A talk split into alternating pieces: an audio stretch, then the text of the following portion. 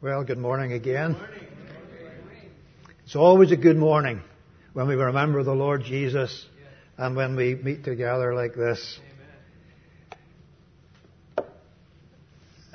You know, Anne and I would uh, would just like to, to, to really thank you all for all your kindness and all your care and all your love, Christian love and hospitality that we have enjoyed in, in this visit.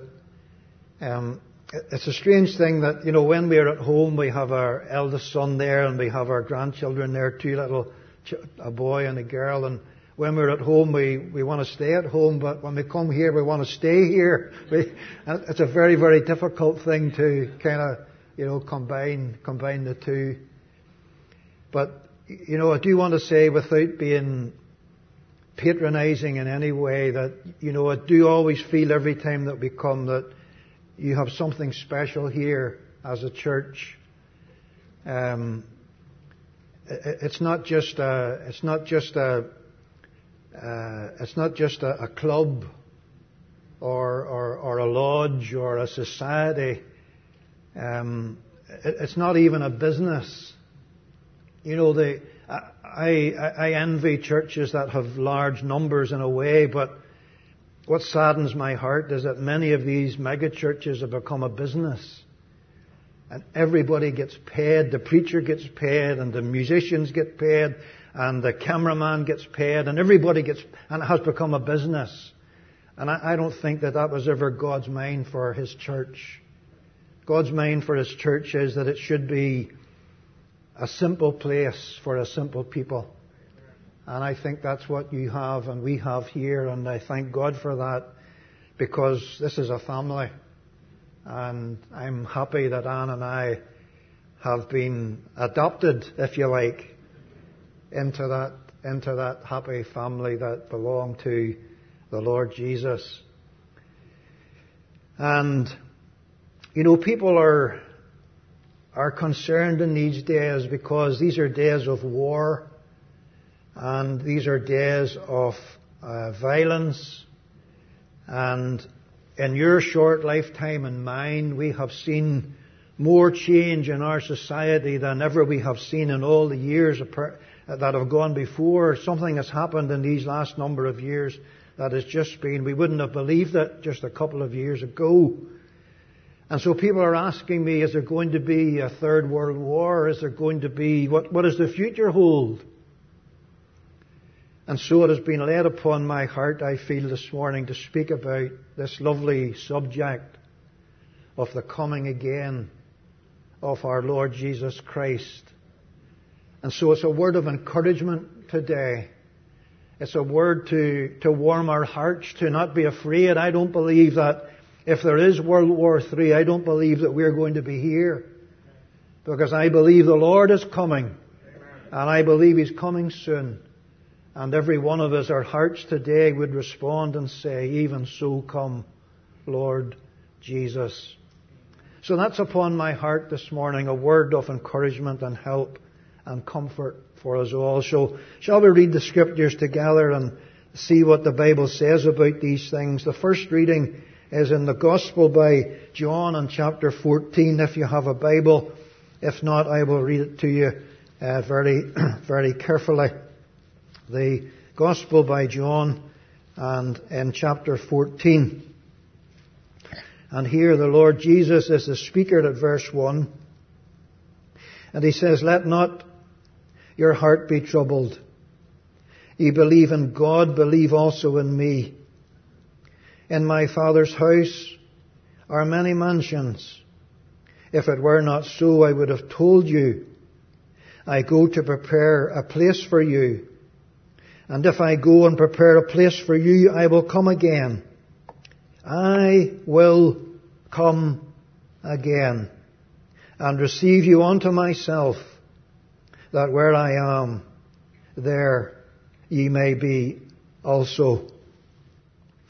And then we're going to look at a verse in the first book of Corinthians, the first book of Corinthians, chapter 15, and reading at verse number 51. 1 Corinthians 15 and verse 51. Behold, behold, I show you a mystery. We shall not all sleep, but we shall all be changed in a moment, in the twinkling of an eye, at the last trump. For the trump shall sound, and the dead shall be raised incorruptible, and we shall be changed. For this corruptible must put on incorruptibility, and this mortal must put on immortality. So, when this corruption, this corruptibility shall have put on incorruption, and this mortal shall have put on immortality, then shall be brought, then shall be brought to pass that saying that is written. Death is swallowed up in victory. O death, where is thy sting? O grave, where is thy victory? And then lastly, in the fourth chapter of the book to the Thessalonians, first Thessalonians, and in chapter four, and reading, reading at verse number 13. But I would not have you ignorant, brethren, concerning them which have fallen asleep, that ye sorrow not, even as others which have no hope. For if we believe that Jesus died and rose again, even so them also which sleep in Jesus will God bring with him. For this we say unto you by the word of the Lord, that we which are alive and remain unto the coming of the Lord shall not prevent them which are asleep. For the Lord himself shall descend from heaven with a shout, and with the voice of the archangel, and with the trump of God, and the dead in Christ shall rise first. Then we which are alive and remain shall be caught up together with them in the clouds to meet the Lord in the air, and so shall we ever be with the Lord. Wherefore, comfort one another with these words. So we do look to the Lord to bless the reading of these lovely scriptures to all of our hearts. Um, it's been my exercise that I know that we all believe these things, that the Lord Jesus is coming back again, and I know that we believe it in our heads. But I'm convinced that with the pace of modern living and the demands of everyday life and our jobs and our families and the worries of finance and all the rest, I'm convinced a wee bit that what we believe in our hearts, what we believe in our heads, there is a possibility that we have failed to really grasp it the way we should in our hearts. That the Lord Jesus is really, really quickly, suddenly coming back again to the world for His own. And some of these mornings, or some of these evenings, let us raise in our anticipation of this this morning on just a very ordinary day, on just a very ordinary evening, when some of us are in Starbucks, or on some of us are in our bed asleep, or on some of us are about our tasks in school or at work or wherever. In just an ordinary day, the Lord Jesus is coming back again. How do we know He's coming back again? We read his promise from 1 Thessalonians and from, from John chapter 14. He said, if I go away, I will come back again. Did he go away? Yes, he did. Will he come back again? Yes, he will. How do we know? Because he promised it in his holy word. And the very last promise that we have in all of our Bible is the promise of the Lord Jesus in Revelation 22 when he said, Behold, I come quickly. So these are what we want to, we want to raise again the anticipation and the hope because the Bible calls it a hope that he that shall come will come and he will not tarry. And I have five little words this morning that I hope that you will keep in your mind and in your heart that will revive this truth and encourage you day by day that Jesus is coming again. The first little word, and you know the strange thing is it's not a Bible word at all, but it's a word that we have used for years to describe His coming because we know that He's going to come to earth to set up His kingdom. But before He comes to earth to set up His kingdom, we believe from these verses that we have read that He's coming to the air to receive from the world His own. And the first word that we have used to describe that first aspect of His coming is the word rapture. The rapture. The rapture of the saints. What does the rapture mean?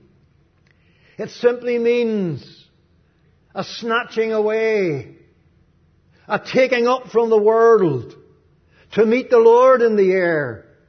So shall we ever be with the Lord. The rapture, the coming again of the Lord Jesus to the air. How will that happen? How will the rapture happen? 1 Corinthians 15 tells us the trumpet shall sound. Somebody said to me, is it a literal trumpet? Well, the Bible says the trumpet shall sound. And I believe, brothers and sisters, some of these ordinary mornings, some of these ordinary evenings, the last sound that we will ever hear on earth will not be the atomic bomb or the nuclear bomb of Mr. Putin.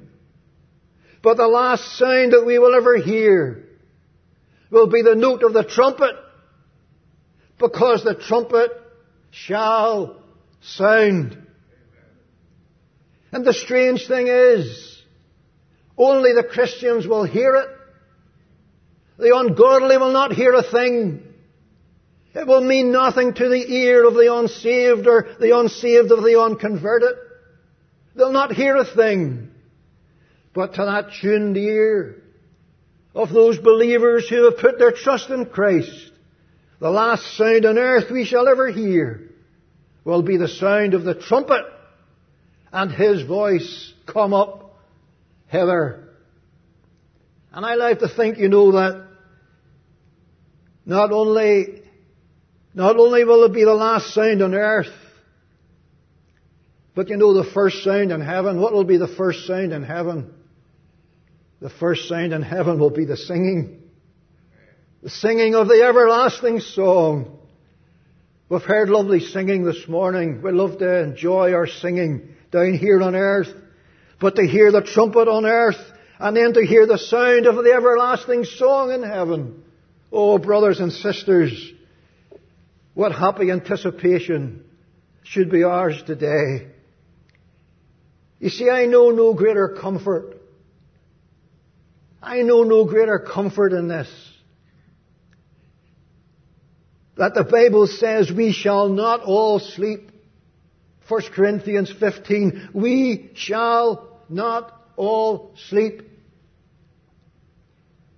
Somebody says, surely Surely you shouldn't be afraid of death. See, I, am indebted to one of the preachers back home. I heard him speaking one time about these, this kind of subject.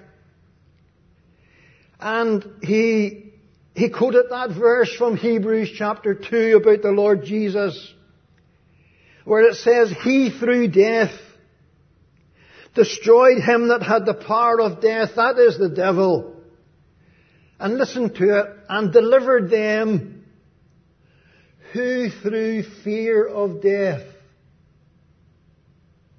were all their lifetime subject to bondage. So I don't think it's an, it's an unnatural thing not to want to die.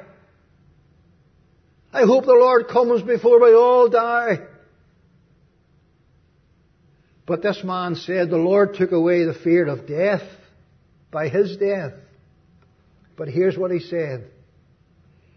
He said he never took away the fear of dying. He never took away the fear of dying. There's something about that, isn't there?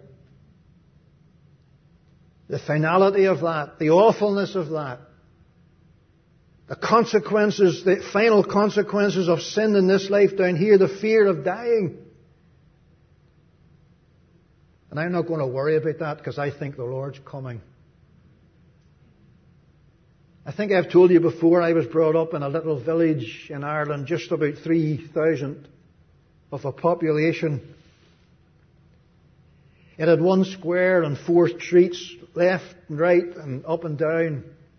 And I lived in one of those streets. And I was only maybe six or seven maybe six or seven years of age.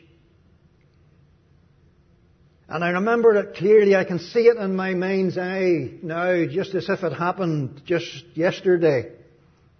I was running from one side of the street to the other. And all of a sudden, as I ran, there was a screech of brakes. And a car stopped inches from my little legs. And a man that I knew was driving that car. And you know, I remember it yet. I remember him putting down the window of the car, rolling down the window, and here's what he shouted out to me. He said, Do you want to die young? I didn't laugh. I said, No, sir, I don't want to die young. But why I'm telling you that story is, I'm going to tell you this. See, I don't want to die old either. no, no. Eh, listen, death hasn't become any more attractive. And that's why, that's why, brothers and sisters, that's why this is such a lovely word of comfort. We shall not all sleep because we believe that He is coming and that He is coming soon, and that He is coming quickly. And we sing a hymn at, hymns, a hymn at home sometimes that epitomizes these, these hopes. It says, I can almost hear His footfall on the threshold of the door, and my heart, my heart is longing to be with Him evermore. Oh, thank God today that we believe with all our hearts that Jesus is coming again. Rapture. Rapture. The second word that I want you to try and remember is the word reunion. Reunion. Reunion. Do you ever think that the most of people that are going to heaven are already there? From the centuries before the cross, because of the death of Christ in anticipation, to the centuries after the cross, right up to the present time. All who have trusted Jesus and the saving power and are washed in the blood of the Lamb are already in heaven, the most of them. And only a few of us remain. And brothers and sisters, this is going to be at the rapture a day of reunion. Happy thought. When those that we have loved and those that we have led away in Mother Earth, there's going to be that day, that lovely day of reunion. And I tell you with all my heart today, I would love to see the old folks again I would love to see a father still again that prayed for me when I was a wayward boy. And I would love to see a mother that prayed for me on her knee from my earliest days of youth, those days of reunion. But best of all, we'll see the Saviour. Best of all, we'll see Him who died for us on Calvary's cross. The old hymn says, How shall I then know Thee? Amid those hosts above. What tokens true will show me the objects of my love? Thy wounds, Thy wounds, Lord Jesus, those deep, deep wounds will, will tell the victory that saved me from sin and death and hell. Folks, it'll be lovely to see the folks, but best of all to see Him.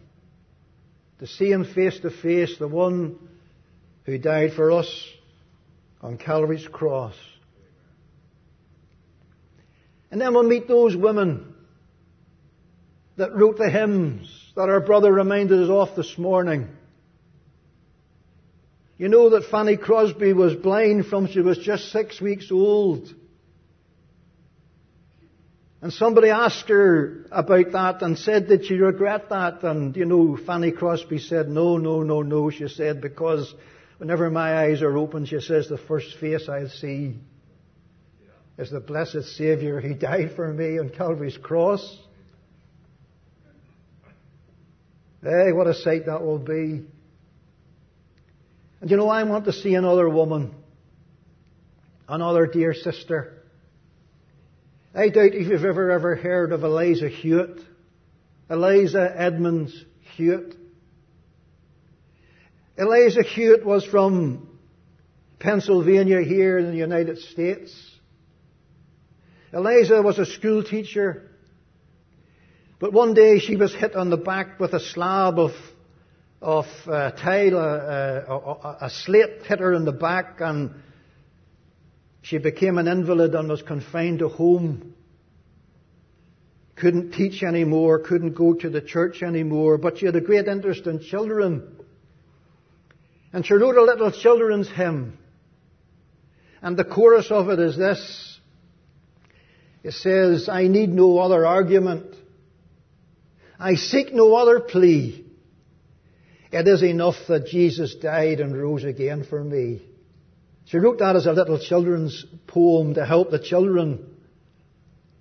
And then in due time it became a hymn. Someone, William James Kirkpatrick, sent, put a tune to it and it became a lovely hymn that we still sing at home. And you know what I'm going to say to Eliza? Eliza, whenever you wrote that little poem for the children, you never ever thought that away in the north of Ireland, my father would sing that hymn one night at the end of a gospel meeting. And as he thought about those words, it is enough. I'm going to thank her that she ever wrote it because my father said it is enough that Jesus died and rose again for me and was converted to Christ as a boy of 16. Thank you, Eliza, for writing that hymn. And then we'll meet the man that wrote the Bible. Reunion. Anne was telling me last night, or uh, through the week, that last week I said the, the 66 verses of the Bible. That's when your wife's in the meeting, she can always tell you all the mistakes that you make. I meant to say the 66 books of the Bible. And we'll meet all these great men. And Malachi will say, how did you enjoy my book? eh? And Ezekiel will say, what did you think of my book? what a thing it will be to have those lovely times of reunion with all the saints.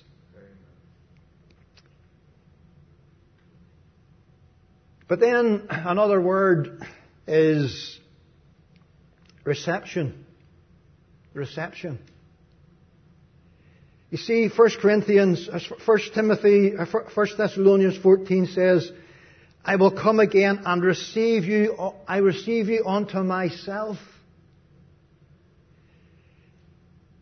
He's not going to, he's not going to send an angel or an archangel. He's coming to the air to receive us for himself. And then we, as we have that reception in the air, He's going to lead us higher and higher and higher. Past the world of the stars, past the world of the planets, past the world of the sparrows in the air, until we get into heaven itself to the Father's house. Brothers and sisters, what a, what a journey lies before us to meet the Lord. You know that this man recently, didn't he put a rocket up into space? And people paid millions of pounds to take that journey and to see outer space. We're going to be beyond space. We're going to be in heaven itself. My friend at home, one of my friends, he was sitting alone with his dying mother in the hospital. Others had gone home. She was all wired up. And as soon as she breathed her last, the alarm went off. But he knew she was gone. And a little nurse, a male nurse it was, come running in when the alarm, when he heard the alarm, he said, shall we get the oxygen? My friend said, she's millions of miles away. She's beyond the stars. She's beyond the planets. She's in heaven itself with the Saviour who died on Calvary's middle tree. And brothers and sisters, when the Lord comes, we're going to get there without dying. Reception. And then the question will be, do we know, will we know each other in heaven? Do you think, do you think you're going to see your father or your mother walking up the golden street and you'll not know who it is or who she is? As the old preacher said, do you think we'll be less, intelli- less intelligent in heaven than we are on earth? Certainly we'll know each other. And you know, I'm going to say more than that because I believe I believe there'll be no strangers in heaven. There'll be no need for, you know, the wee badges you get when you go to these, you know. Oh, you're, yeah, right, I've heard of you before. You'll not need any wee badges. You'll know everyone that's there. Nobody, nobody will be a stranger. Because we're all in the same family. The family that has been bought by the precious blood of Christ. And then, brothers and sisters, Will we not, will we not wonder when we look at the mansions of heaven? Will we not wonder, is this what he left for the manger? I know we think about it at Christmas time, but as we see the golden street and the rainbow circle throne and the angels and the archangels and those that bow down in His holy presence, I think we'll appreciate what He, what He did in coming as we've never ever done before. To leave those scenes of heaven and glory, to come down to a manger, to sorrow and shame. Oh, it was wonderful. Blessed be His name, coming for me, for me. And then once we get over that initial kind of shock. We're going to join in that everlasting song. We talked about it a wee bit last week. it's going to be a new song. Let me tell you three things about Heaven's song, that new song, very, very quickly. The first thing about it is it's going to be a unanimous song. Even the one, even the ones with wee croaky voices are, are all going to join in that, in that, uh, in that unanimous song. You know, we had a man in our meeting at home and if the presenter started a hymn with a worldly tune, you know the way you can take a kind of the, the tune of a song and you can make it fit into a hymn. And if it ever happened like that, he wouldn't sing it. He, he, he kind of went in the huffs a wee bit and, and he, he wouldn't sing it. But I tell you this, brothers and sisters, it's going to be an anonymous song unto him who loved us and washed us from our sins in his own blood. A unanimous song. And then it's going to be a unique song. A unique song. Why unique? Because the angels are not going to sing it. The angels can't sing it. I told you last week that there'd be no prayer in heaven. Well, there's no singing for angels of this song because listen to it, the new song, they all sang a new song saying, Thou art worthy for thou wast slain and hast redeemed us to God by thy blood. The angels can't sing that song. That's for you and me. It's a unique song. But you know what I love about it? Were you ever at a lovely meeting and you were enjoying the presence of the Lord and you felt you know, near to the Savior and and then somebody says, we're going to sing a closing hymn. And you say to yourself, I wish this could go on. Brothers and sisters, it's going to be an unending song. An unending song. There's no closing hymn. It's going to be forever that we sing His praise.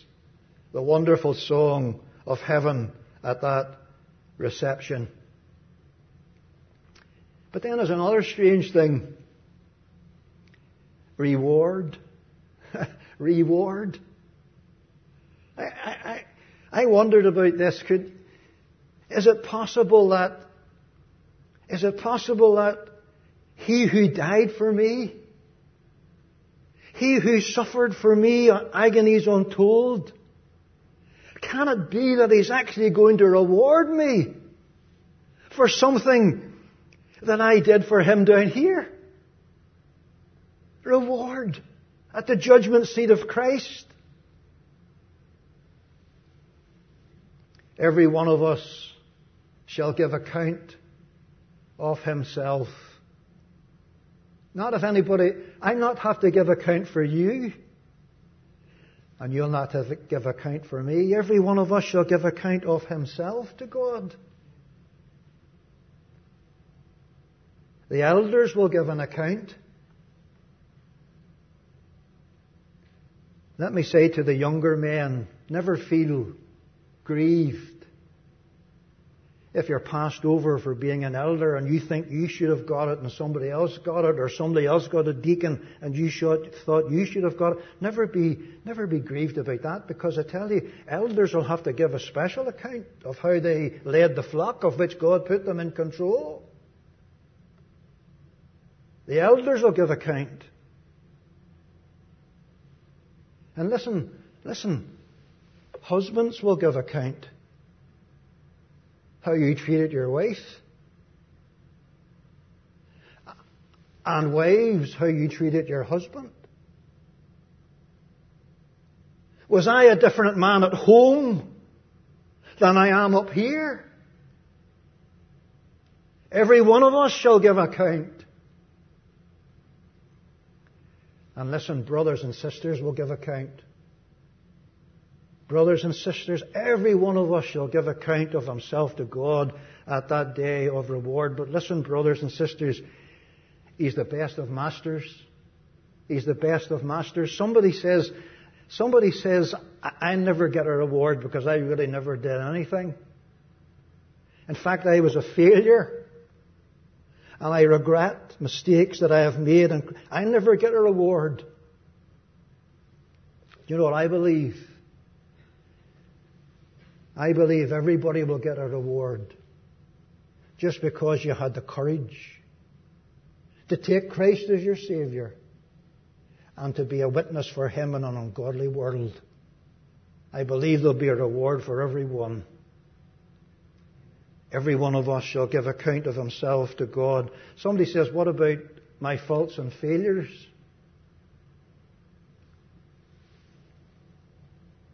See, it's not just you down there that have faults and failures, it's a man up here as well. And I want to tell you something that will encourage you. A dear young lady was being interviewed at home, not in our church, thankfully, for baptism.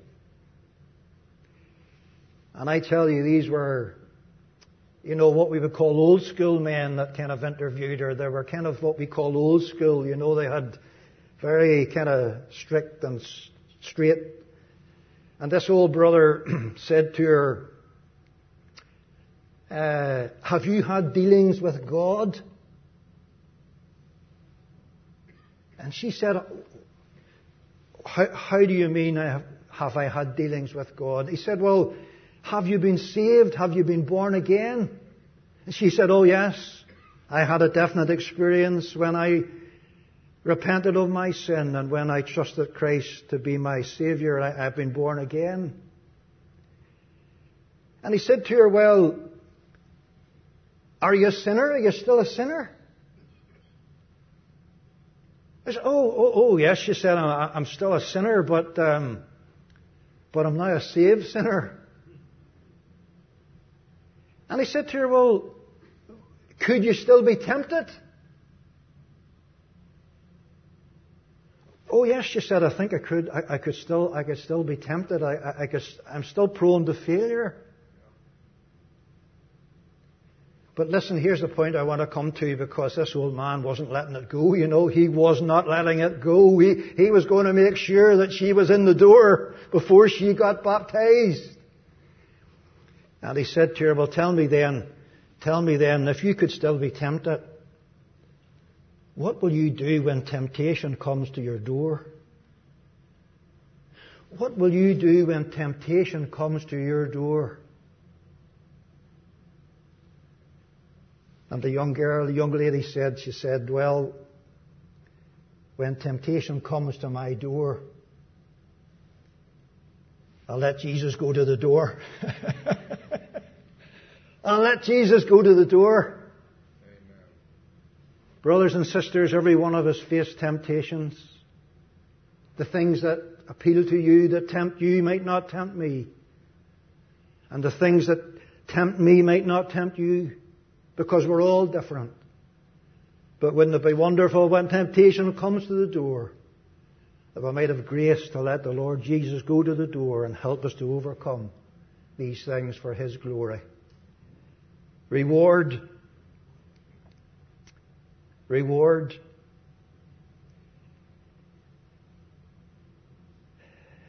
There's an old hymn that we sing, Deeds of Merit as we thought them. He will tell us where but sin. But little acts we had forgotten, He will show us where for Him. And then there's revelation. Revelation. When all that is finished,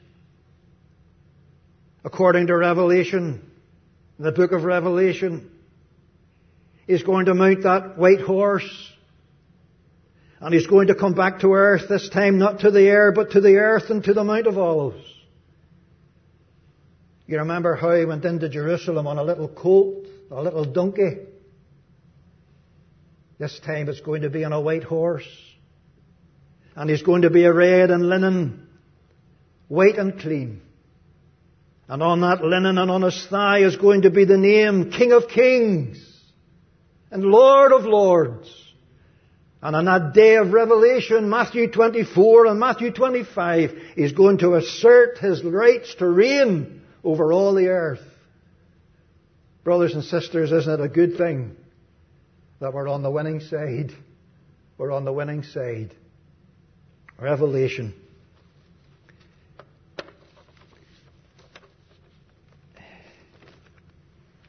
One little story I want to share with you just as we finish because, in fact, I might have told you it before, but if it did, if it did, it's worth repeating. In the house where we lived, there was a, there was stairs up to the upper floor, and then there was a little landing, a little flat landing area, and then there was a further little set of stairs up to the bedrooms. So you had stairs and then a flat, and then you had the stairs downstairs. And when I had to go to bed as a boy, I used to come down, tiptoe down to that little flat bit and kind of put my head around to hear what they were talking about, my father and mother, and because I didn't want to be lonely up in the bed, and I just listened to what was going on. And one night I came down those stairs and sat down on a little landing and listening, and my father came in from a meeting. And I heard him telling my mum that Mr. Smith, Mr. Alex Smith, who was in the church, Mr. Alex Smith is going to India as a missionary. Three little boys, him and his wife, going to India as a missionary. That's the first time I heard it on the landing of that little house. And when the day came, brothers and sisters, that Mr. Smith and his wife and family, three boys, we all went down to the docks, Belfast Harbour, and there was a crowd there from the church. They all sang a hymn. I don't remember what the hymn was. And as that big ship pulled out from Belfast docks, I remember this little man, Mr. Smith, standing gripping the rails just at the hind end of the ship as it slowly pulled out. And all of a sudden, he put his hands up to his mouth and he started shouting one word three times. Here's what he shouted. Maranatha. Maranatha. Maranatha. And I was just, you know, I was just a boy. In fact, my first reaction was that he was kind of beginning to speak Indian. that uh, this was an Indian word.